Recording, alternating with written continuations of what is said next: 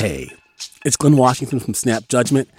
And if you love what you're hearing, and I know you love what you're hearing, please consider becoming a KQED member. Get special access to cool events, behind the scenes footage, and so much more. Plus, you'll sleep better at night knowing you did your part for the community you depend upon. It's in you. Please be in it. Visit donate.kqed.org slash podcasts to sign up now. That's podcast with an S. Thanks. From KQED. Last November, California became the first state to ban single use plastic bags. Now, every time you go to the store, you have to answer Do you want a bag today? And are you willing to pay 10 cents for one? I'm Olivia Allen Price, and this week on Bay Curious, reporter Kelly O'Mara is here to help us unravel a surprisingly complicated question that comes from a middle schooler in Sacramento. Um, okay, I'm Ahmad Farhat, and I'm 12. I go to Smedberg Middle School. Amar's family finds themselves having to pay 10 cents for bags a lot. They'd like ask us, "Do you want a plastic bag?" And then they'd like charge us for it. So, is this actually helping? Amar says she wants to know two things. One, are fewer plastic bags being used? And two, are we sure that's really helping the environment? I feel like it might help a little bit, but like overall because we have so much plastic things, this is like a small percentage. Support for Bay Curious comes from Sierra Nevada Brewing Company, committed to brewing things the right way since 1980 because when you're a family run brewery, there's no other way to do it. Sierra Nevada Brewing Company, still family owned, operated, and argued over. And be sure to stay tuned through the end of the show so you can play our monthly trivia game for a chance to win some cool prizes. Hey, it's Avery Trufelman, host of Articles of Interest. And I've got to say, I've been a fan of KQED ever since I was a little kid and I would come out to San Francisco to visit my grandma. It was just what we'd always turn on every time we got in the car, every time we were making dinner and turning on the radio. It was always KQED. And then over the years, I've become a massive fan of KQED podcasts because this is local reporting at its best. These are answers to questions you've always wanted to know, interviews with exciting, unusual voices, necessary journalism, all told with love and care and artistry. And did you know that a majority of KQED's funding actually comes from members? It's just people like you and me supporting the programs they love while also getting access to cool events, behind the scenes footage, and so much more. If you want to sign up and be a part of this amazing community, visit donate.kqed.org slash podcasts to become a member today. That's podcasts with an S. Thank you for listening and thank you for your support. Let's first take a moment to understand the new law. And I have to warn you, it's a little complicated because we're talking about a lot of different types of bags. First off, those thin plastic bags that you were given at grocery stores for years. You might have used them to line your bathroom trash can. They sound like this. Those are banned. Gone. No more. Instead, stores now must charge you 10 cents for what they call a reusable plastic bag. It's still plastic, but is partially made from recycled materials and is thicker. It sounds like this. These plastic bags are more durable and bigger, so the state is hoping you'll need fewer of them and you'll use them several times. So, plastic bags aren't exactly extinct. We just have this new kind that's meant to be reused. You can also pay 10 cents for a paper bag, or bring your own bag from home for free, or don't take a bag at all.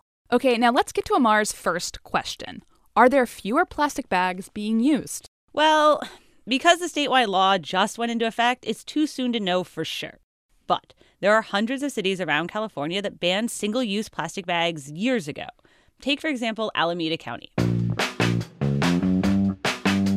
The 10 cents charge actually really affects the way a consumer behaves um, at point of sale. This is Meri Soll. She works for Stop Waste, the agency that oversees waste management in Alameda County. Back in 2013, they passed an ordinance similar to the new statewide ban. So a bag that used to be free and now you're charging 10 cents actually gives the consumer pause. Do I need this bag? And next time I'm going to bring my own bag. One way they measured to see if the ordinance worked was surprisingly low tech. So we went to 17 different stores uh, one year before the ordinance went into effect, and we went for an hour in a parking lot, and we just watched the consumers go out. How many bags do they have? The types of bags, or did they not have a bag? Basically, a plastic bag stakeout. Totally. And one year later, we went back to the same stores at the same time frame. The number of people bringing bags from home had doubled, and almost three times as many people don't take a bag at all now.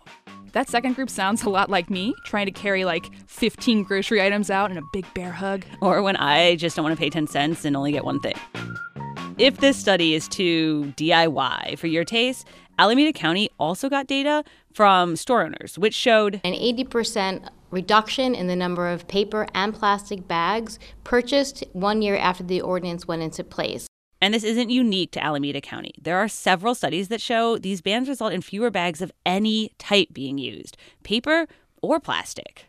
Here's one from the city of San Jose that says after their ban, nearly 43% of customers weren't taking a bag at all. And this study done by Los Angeles County found stores gave out more than 1 million fewer bags in the year after the ban. Given these results on the local level, it's likely the statewide ban will also result in fewer bags overall being used. But we'll want to wait for an analysis to be sure.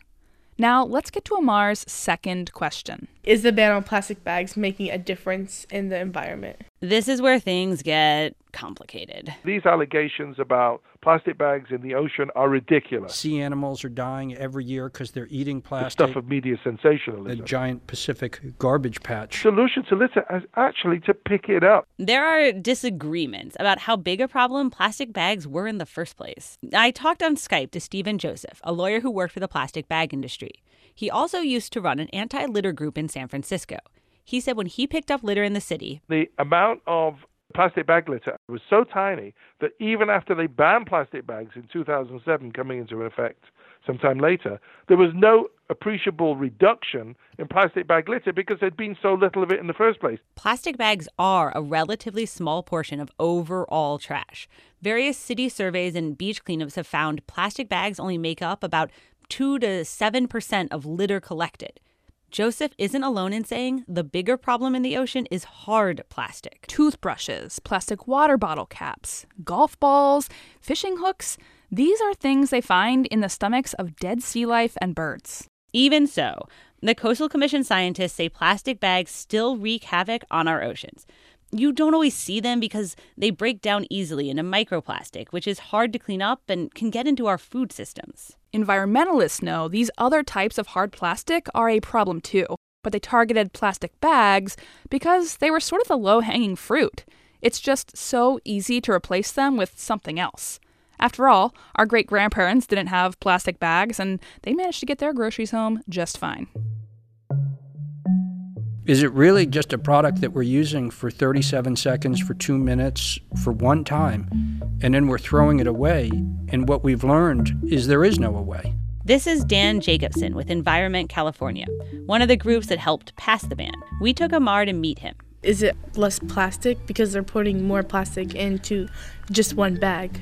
Yeah. And the answer to that is yes, we know it's less plastic because less people are getting the bag in the first place. It seems like the environmental impact depends a lot on what we use instead. Exactly. When you think about how good or bad a bag is for the environment, you need to think about its whole life cycle. From how much energy it takes to produce to what happens after you throw it in the trash or the recycling bin. One thing about those old, thin plastic bags is they aren't made from a lot of material. Now, many of the replacement bags take more resources to make and more gas to ship to stores. All these calculations mean you have to use them multiple times to have that net positive effect on the environment. Here are some general simplified guidelines based on the bag's total life cycle.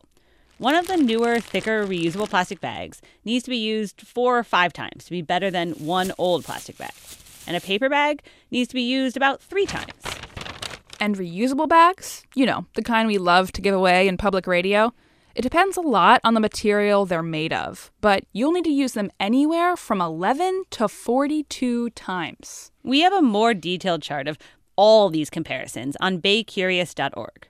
Meri Soll from Stop Waste did point out if you have a nice reusable bag, you probably aren't throwing it away each time. Once you have a reusable bag and you're using it over and over and over, um, the environmental savings always outweigh something that can be used once. That's especially true if the bags are being made from recycled materials. Even the plastic bag lawyer agreed with that.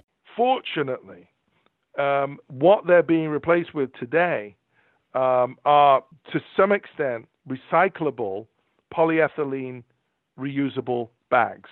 Then that's good for the environment. So, the final tally on this story if what happened at the local level happens statewide too, then people will use fewer plastic bags and fewer paper bags.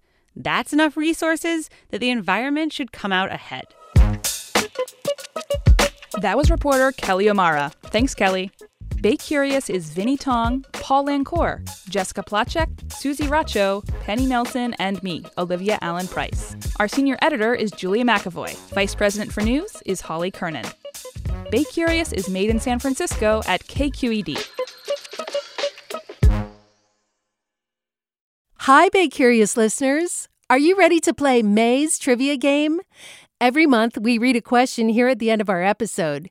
You can give us your answers over at our website, kqed.org slash baycurious, or just click the link in the episode description. Out of the correct answers, we'll randomly choose one lucky winner to receive a cool prize package with Bay Curious swag and Sierra Nevada goodies.